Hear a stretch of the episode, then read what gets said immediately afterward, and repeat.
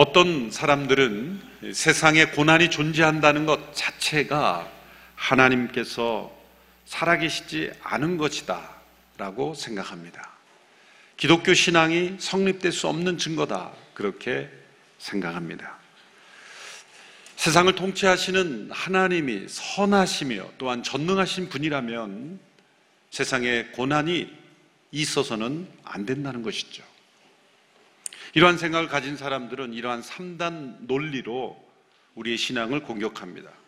첫 번째 논리는 기독교가 만일 진리라면 하나님은 선할 뿐만 아니라 전능하신 분일 것이다. 두 번째 단계로 하나님이 선하시고 능력 이 무한하시다면 우리가 고난 당하지 않도록 조치하실 것이다. 세 번째 논리는 그런데 하나님은 우리가 고난 당하지 않도록 조치하시지 않으신다. 그러므로 우리의 삶에 고난이 있는 것은 하나님이 선하지 않거나 혹은 능력이 부족한 분인 증거이다. 따라서 고난의 존재는 기독교가 거짓이라는 증거다라는 거죠. 여기 아멘 하시면 안 됩니다. 네. 하나님이 선하시고 전능하신 분이라면 고난이 존재하지 않도록 세상을 통치해야 되는 건 아닌가? 전능하신 분이라면 고난을 막으실 수 있지 않을까? 이런 생각의 밑바닥에는 어떤 전제가 있습니다. 그것은 인간에게 고난은 최악의 일이다라는 생각이죠. 만일 나를 사랑하고 내가 잘 되기를 바라는 어떤 친구가 있는데 그 친구가 선하고 그 친구가 만일 내가 받는 고난을 막아줄 능력이 있다면 그 친구는 반드시 내 고난을 막아줘야 한다. 그 친구가 내 고난을 막아주지 않으면 내 친구가 아니거나 아니면 무능하기 때문이다 라는 거죠. 그렇게 하나님을 생각하는 겁니다. 우선 생각해야 될 것은 고난이 정말 최악의 일인가? 깊이 생각해 보면 고난 자체는 악한 것이 아닙니다. 우리가 원치 않고 싫어할 뿐이에요. 고난 자체는 악한 것이 아닙니다. 악이 아닙니다. 궁극적인 악은 더더욱 아닙니다. 여러분, 고난은 크게 두 가지 종류로 나누어지죠. 첫 번째 고난은 죄와 악으로 인하여 일어나는 고난입니다. 가장 흔한 고난이에요. 피할 수 없는 고난입니다. 죄와 악이 있는 곳에는 반드시 고난이 뒤따라 오게 마련입니다. 두 번째 고난은 선과 의를 위하여 받는 고난입니다. 흔치 않은 고난이죠. 자신의 잘못이 아닌 것으로 인하여 받게 되는 고난입니다. 이런 고난은 자신의 선택으로 인해서 때로 피할 수 있는 것입니다. 비록 죄악으로 인한 고난이라 할지라도 유익이 있습니다. 죄에 대한 경각심을 가지게 되고 또 죄를 떠나게 되는 유익이 있습니다. 그런데 선과 의를 위한 고난은 그것과 비교할 수 없는 유익이 있습니다. 많은 유익들이 있습니다. 그런데 오늘 본문 말씀에서는 그 선을 위해서 받는 고난이 복된 것이다 말씀하고 있습니다. 오늘 본문 13절 14절의 말씀을 보십시오. 여러분이 열심히 선을 행하는 사람이 되면 누가 여러분을 해치겠습니까? 그러나 여러분이 의를 위해 고난을 당하면 여러분은 복이 있는 사람들입니다. 예수님께서 이미 산상수훈에서 이 교훈을 우리에게 주셨죠. 마태복음 5장 10절의 말씀 같이 읽어볼까요? 시작. 의를 위하여 박해를 받은 자는 복이 있나니 천국이 그들의 것입니다. 오늘 본문 이전에 지난번 말씀에 베드로전서 2장 20절 21절에서도 동일한 맥락의 말씀을 주셨어요. 여러분이 죄를 지어 매를 맞고 참으면 무슨 칭찬이 있겠습니까? 그러나 여러분이 선을 행하다 고난을 받고 참으면 이것은 하나님 앞에서 은혜입니다. 여러분은 이것을 위해 부르심을 받았습니다. 그리스도께서도 여러분을 위해 고난을 당하시고 여러분에게 본을 남겨주심으로 그분의 발자취를 따르게 하셨습니다. 오늘 본문 가운데 3장 17절 말씀 같이 읽어볼까요? 시작. 하나님의 뜻이면 선을 행하다 고난을 당하는 것이 악을 행하다 고난을 당하는 것보다 낫습니다. 자, 이러한 말씀들을 압축해 보면 선을 행하다 고난을 받는 것이 복된 것일 뿐만 아니라 이것은 은혜로운 일 뿐만 아니라 이것은 바로 우리를 향한 하나님의 부르심일 뿐만 아니라 하나님의 뜻이다. 어떤 사람들은 선하시고 전능하신 하나님이 살아계시면 고난은 있어서는 안 된다고 생각하지만 오늘 이러한 말씀들을 통해서 보면 선하시고 전능하신 하나님께서는 고난을 허락하시며 특별히 선을 위한 고난은 은혜로운 일이고 그리고 우리를 향한 부르심이고 하나님의 뜻이고 복된 것이다. 이러한 평가를 반복하고 있습니다. 이 말씀의 의미는 무엇일까요? 선을 위한 고난이 왜 복이 되며 은혜가 되며 부르심이며 왜 하나님의 뜻입니까? 이 말씀의 첫 번째 의미는 하나님께서 사람들에게 고난을 허락하시는 이유가 바로 하나님께서 선하시기 때문이라는 거예요. 말이 안 되는 것 같죠? 고난이 존재하는 것 자체가 하나님이 선하신 증거입니다. 정반대입니다. 하나님께서 선하시기 때문에 고난을 허락하시는 것이고 전능하시기 때문에 고난까지도 사용하셔서 하나님의 뜻을 이루시는 겁니다. 사람들은 세상에 고난과 악이 존재하는 것은 하나님 책임이다. 그렇게 하나님을 비난하죠. 왜? 인간을 지으실 때 인간이 죄를 짓지 않도록 창조하셨으면 죄를 짓지 않을 것이고 악을 행하지 않았을 것이고 그로 인한 고난이 없었을 것 아닌가. 그러므로 인간이 죄와 악을 행할 것을 뻔히 알면서도 그런 인간을 창조하셨기 때문에 하나님 책임이다. 모든 책임을 하나님께 돌리는 거죠. 그것은 마치 어떤 자녀가 자신이 행하는 모든 잘못을 다 부모의 책임으로 돌리는 것과 똑같죠. 내 안에 있는 DNA는 부모로부터 온 거 아니냐? 내가 행하는 모든 것은 다 부모 책임이다. 나를 낳은 부모 책임이다 하고 말하는 것과 똑같은 거예요.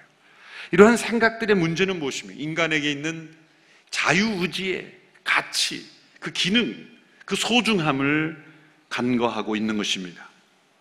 하나님께서는 인간을 자유의지를 가진 존재로 만드셨습니다. 자유의지란 무엇입니까? 때로는 나쁘고 악한 선택을 할 수도 있는 가능성을 가진 존재라는 거예요. 사람들은 왜 그렇게 창조했는가? 왜 그렇게 창조했습니까? 우리가 누리는 자유로운 선택을 통해 선을 행할 수 있는 자유를 허락해야 된다면 나쁜 선택도 할 수 있는 자유가 있어야 되는 거예요. 그것은 분리할 수가 없는 겁니다.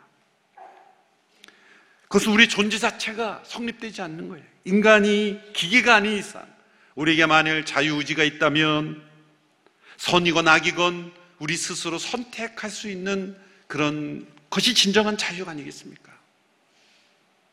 나쁜 선택을 할 수 없는 존재라면 선한 선택도 할 수 없는 거예요.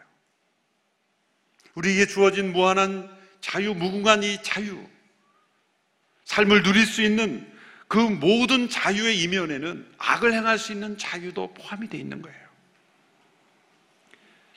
어려운 문제 같지만 깊이 생각하고 우리가 넘어가야 되는 문제예요. 제가 글을 하나 인용해 보겠습니다. 좀 길어서 생각을 집중해야 되지만 함께 제가 읽어보겠습니다. 엘빈 플랜팅커라는 분이 쓴 자유주의에 대한 글입니다. 이 글이 랜디 엘콘이라는 분이 쓴 다른 책에 있는 것을 제가 재인용하는 것입니다. 다른 조건이 다 같다면 의미 있는 자유를 가진 피조물, 그것은 무엇입니까? 가로했죠. 악한 행위보다 선한 행위를 더 자유롭게 많이 하는. 선을 행할 수도 있고 악을 행할 수도 있는데 악보다는 선을 더 자유롭게 행하는 그런 피조물이 있는 세계를 하나님께서 꿈꾸신 거예요. 그런 세계가 자유로운 피조물이 전혀 없는 세계보다 더 가치가 있다. 아무런 문제도 일으키지 않고 악도 반역도 죄도 나쁜 행위를 아무것도 하지 않는 그러나 선한 선택도 아무것도 하지 않는 자유로운 선택을 하는 존재가 아무 존재도 없는 세상 문제가 없겠죠. 이 땅에 나무와 산과 뭐 물과 자연만을 창조했다면 하나님을 거스르는 반역을 누가 하겠습니까? 고요한 세상, 죄가 없고 악이 없고 하나님께 대한 반역이 아무것도 없는 그 세상보다 의미 있는 자유를 선택함으로써 하나님의 살아계심을 나타내는 그 세계가 더 가치가 있다는 거예요. 하나님은 자유로운 피조물을 창조하실 수 있지만 그들이 옳은 일만 하도록 결정하시거나 만드실 수 없습니다. 왜냐하면 그렇게 하실 경우에는 그들은 결국 의미 있는 자유를 누리는 존재가 아니기 때문이에요. 그리고 자유롭게 옳은 일을 하지 못하기 때문입니다. 그 다음 문장이 아주 중요합니다. 같이 읽어볼까요? 그러므로 도덕적 선이 가능한 피조물을 창조하기 위해서는 도덕적 악이 가능한 피조물을 창조하셔야 된다. 중요한 문장이죠. 도덕적으로 선이 가능한 피조물을 창조하기 전 도덕적으로 악도 가능한 피조물이어야 된다는 거예요. 이 둘은 분리할 수가 없는 거예요. 악을 행한 자유를 주지 않으면서 동시에 악을 행하지 못하게 막을 수 없다는 거예요. 비극적인 것은 태초에 인간이 악을 행하는 편을 선택했다는 거예요. 그러나 그것이 끝이 아니죠. 하나님께서는 스스로 악을 택한 이들을 구속하시고 변화시키셔서 궁극적으로 새하늘과 새 땅이 도래할 때 도덕적 선만을 선택할 수밖에 없는 그런 세상으로 바꾸시는 위대한 드라마를 하나님께서는 만드시는 거예요.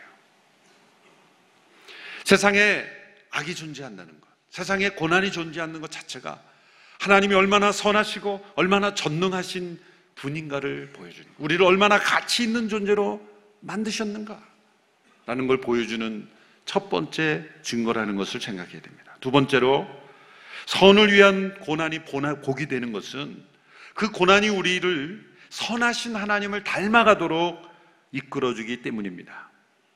하나님께서는 선하실 뿐만 아니라 전능하신 분이기 때문에 우리가 택한 악으로 인한 고난까지도 하나님은 사용하셔서 우리를 선하게 바꾸어 가시는 하나님이십니다. 그 변화의 목표는 선하신 하나님의 성품입니다. 고난이 없이 성품은 선하게 변화되지 않습니다. 위험에 맞서지 않고 용기라는 성품이 어떻게 개발되겠어요? 시련이 없이 인내를 어떻게 경험할 수 있겠습니까? 머리 아프게 하는 문제, 딜레마가 없이 어떻게 지혜가 얻어지겠습니까? 우리를 무너뜨리는 유혹이 없이 어떻게 거룩과 순결을 우리가 개발할 수 있겠습니까?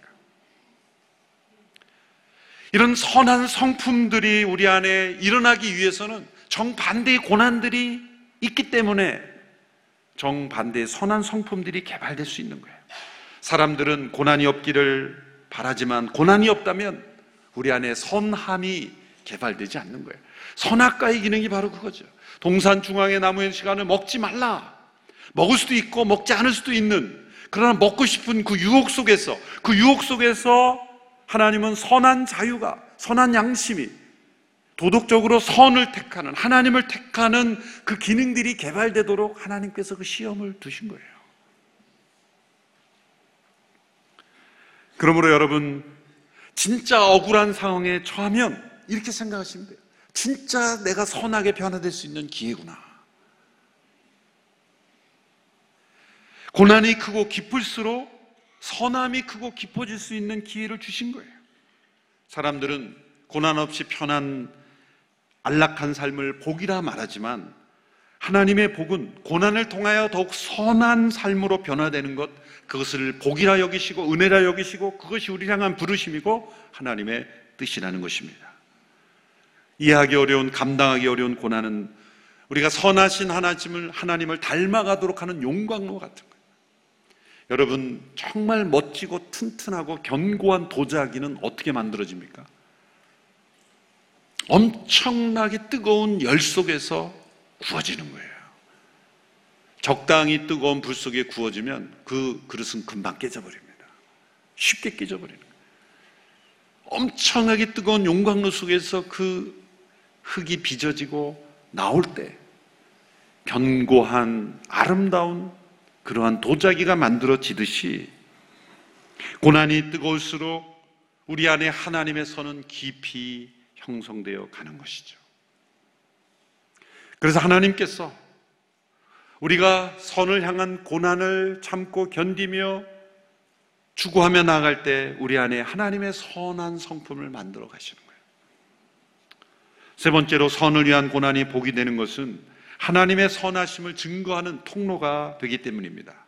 오늘 본문 15절, 16절의 말씀을 같이 읽겠습니다. 시작. 오직 여러분의 마음에 그리스도를 주로 삼아 거룩하게 하고 여러분이 가진 소망에 관한 이유를 묻는 모든 사람에게 대답할 것을 항상 준비하되 온유와 두려움으로 하고 선한 양심을 가지십시오. 이는 여러분이 비방을 받을 때 그리스도 안에서 행한 여러분의 선한 행실을 비방하는 사람들로 하여금 수치를 당하게 하려는 것입니다. 억울한 고난은 하나님의 선하심을 증거하는 기회가 됩니다. 고난 속에서도 포기하지 않는 그 소망을 가진 사람들에 대해 사람들은 궁금해할 것입니다. 물어보고 싶을 겁니다. 당신이 그런 고난 속에서도 웃음을 잃지 않는 포기하지 않는 이유는 무엇입니까? 저런 악한 사람들에 대해서도 악으로 갚지 않고 선으로 갚는 이유는 무엇입니까? 이런 궁금증이 일어나는 거예요. 악한 세상에서 선으로 살아가는 사람들을 보며 사람들은 질문하게 된다는 거예요. 거꾸로 만일 우리가 이 땅에 그리스도인으로 살아가면서 일평생 단 한 사람으로부터 어떤 사람도 나에게 질문해 오지 않는다면 자신을 한번 의심해 봐야 돼요. 나는 진짜 믿음으로 살았는가? 나는 진정 그리스도인으로 살았는가? 한 번도 물어본 사람이 없다.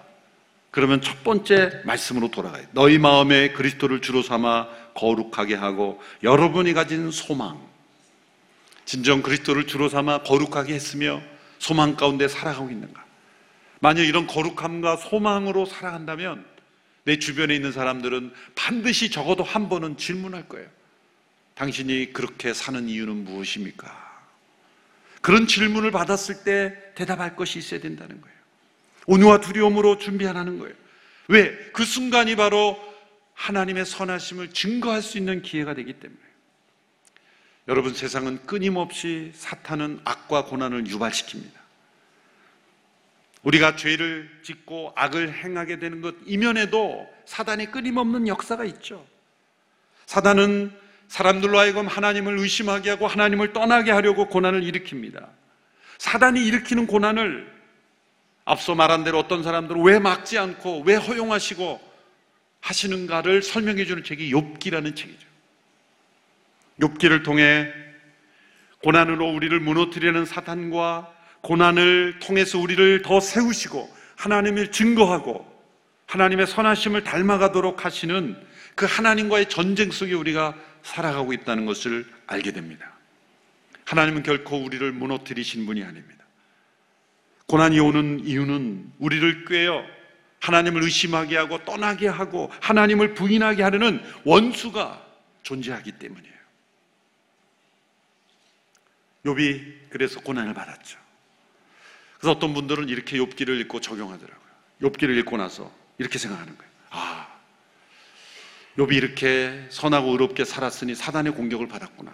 그러므로 나는 너무 선해지지 말아야 되겠다. 사단의 주목을 받지 않으려면 너무 선해지지 말아야 되겠다. 너무 선해지면 사단의 표적이 되니까. 적당히 살아야 고난도 없겠다. 아닙니다. 또 다른 종류의 적당히 살면 또 거기에 적당한 고난이 와요. 선하게 의롭게 살지 않으면 사단이 피하는 게 아니에요. 욥의 차원이 고난에 있고 또 다른 차원의 고난이 다 있는 거예요.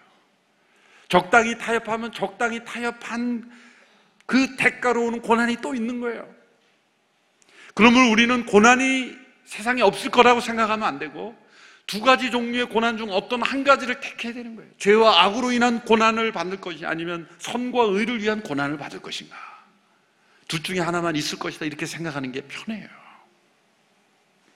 그래야 우리는 영적으로 바로 설 수가 있는 것입니다. 고난의 유익은 가치를 발견하게 해주는 것이죠.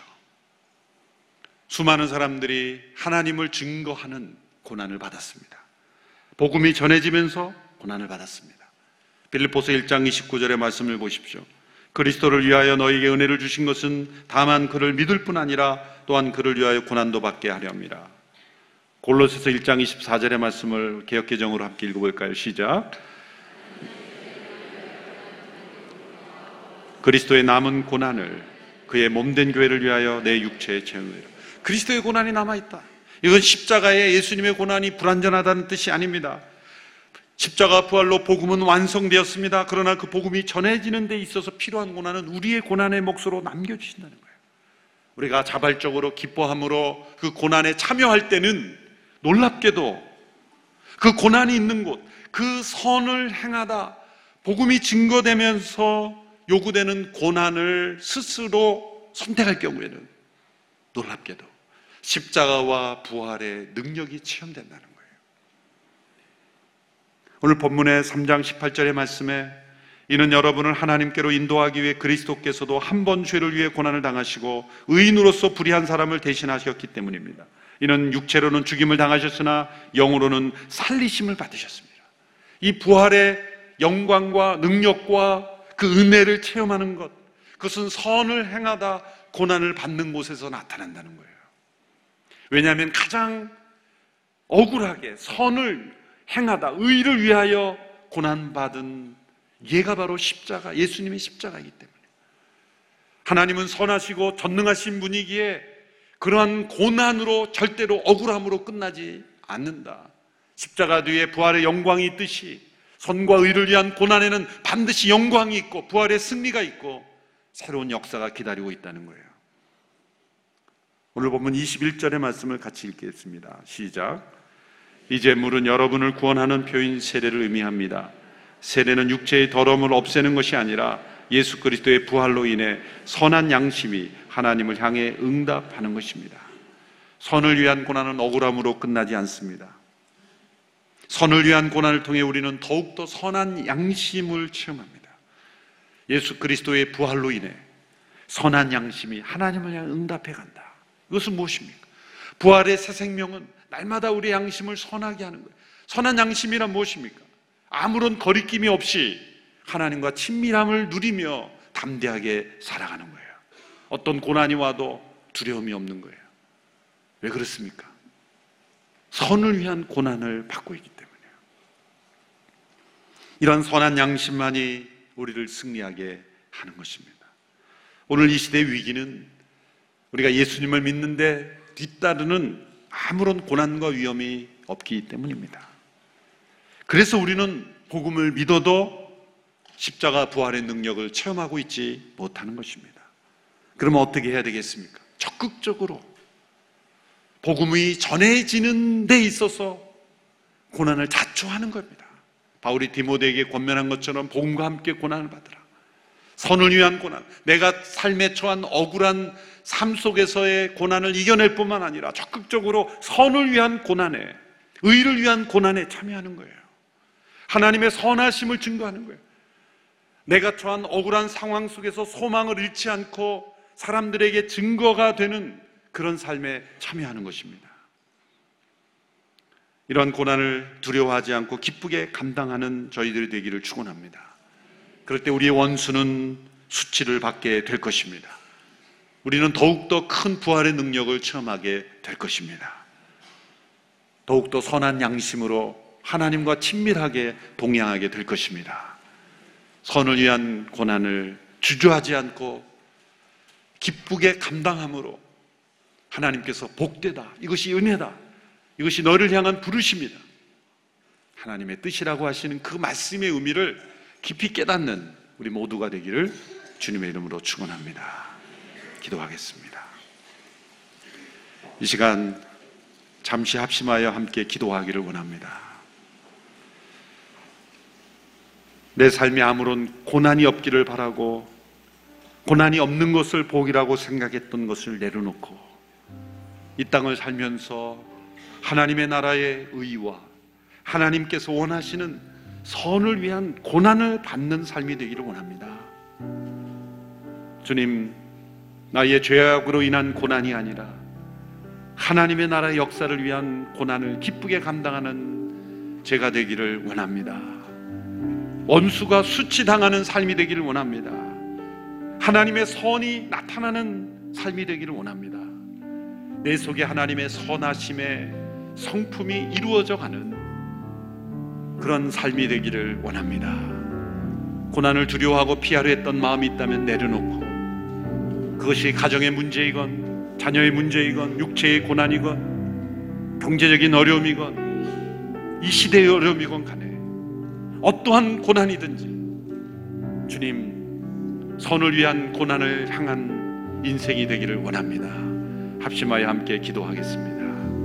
하나님 아버지 고난을 두려워했던 저희들 고난을 피하려 했던 저희들 그것을 복이라고 생각했고 추구했던 저희들 도리어 이 땅에 죄악으로 인하여 우리를 무너뜨리려는 수많은 원수 사탄을 인하여 우리 안에 있는 죄와 욕심으로 인하여 끊임없는 고난의 삶이 있습니다. 주여 주의 나라와 주의 의를 위하여 선을 위하여 고난 받기를 두려워하지 않는 하나님의 백성들이 되게 하여 주시옵소서. 이것이 은혜요 복이요 우리를 향한 하나님의 부르심이라고 하셨사오니 선을 위한 고난을 두려워하지 않고 불안해하지 않고 감당하는 저희들이 되게 하여 주시옵소서.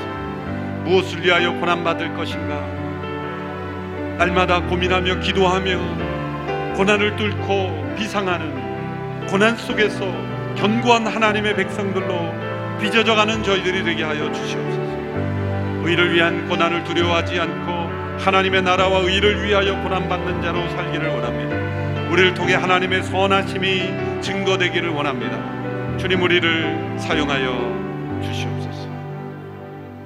살아계신 하나님, 선하시고 전능하신 하나님, 우리를 고난의 자리로 불러 주셨사오니 선을 위한 이 고난의 기쁨으로 참여하는 저희들이 되게 하여 주시옵소서. 예수님의 이름으로 기도합나이다. 아멘. 여기 있죠 외로운데 아, 그러니까 하나님께서 그냥 너는 거기 있음으로써 내가 어떻게 하는 거를 어, 너는 그냥 보기만 하면 돼 너는 그냥 거기 있는 것이 선교사야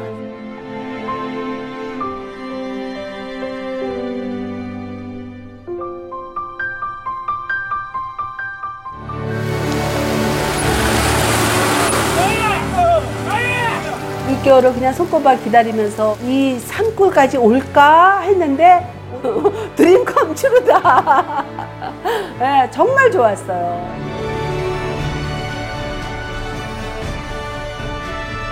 용기였고 또 위로되고 정말 선교사들한테 빵과 같은 거 정말 없어서는 안 되는 함께 가는 선교사들이 이- 이런 외지에 있다 보면 선교사 부인들이 굉장히 그 정신적인 문제가 많이 생기는데 그런 부분을 CGN TV가 완전히 해결해 줬어요. 이 CGN TV도 사실 크게 저에게 동력자가 돼준 거예요. 온 세상을 위한 복음의 통로 세상을 섬기는 방송 CGN TV 감사합니다. 감사합니다. 사랑합니다. 사랑합니다.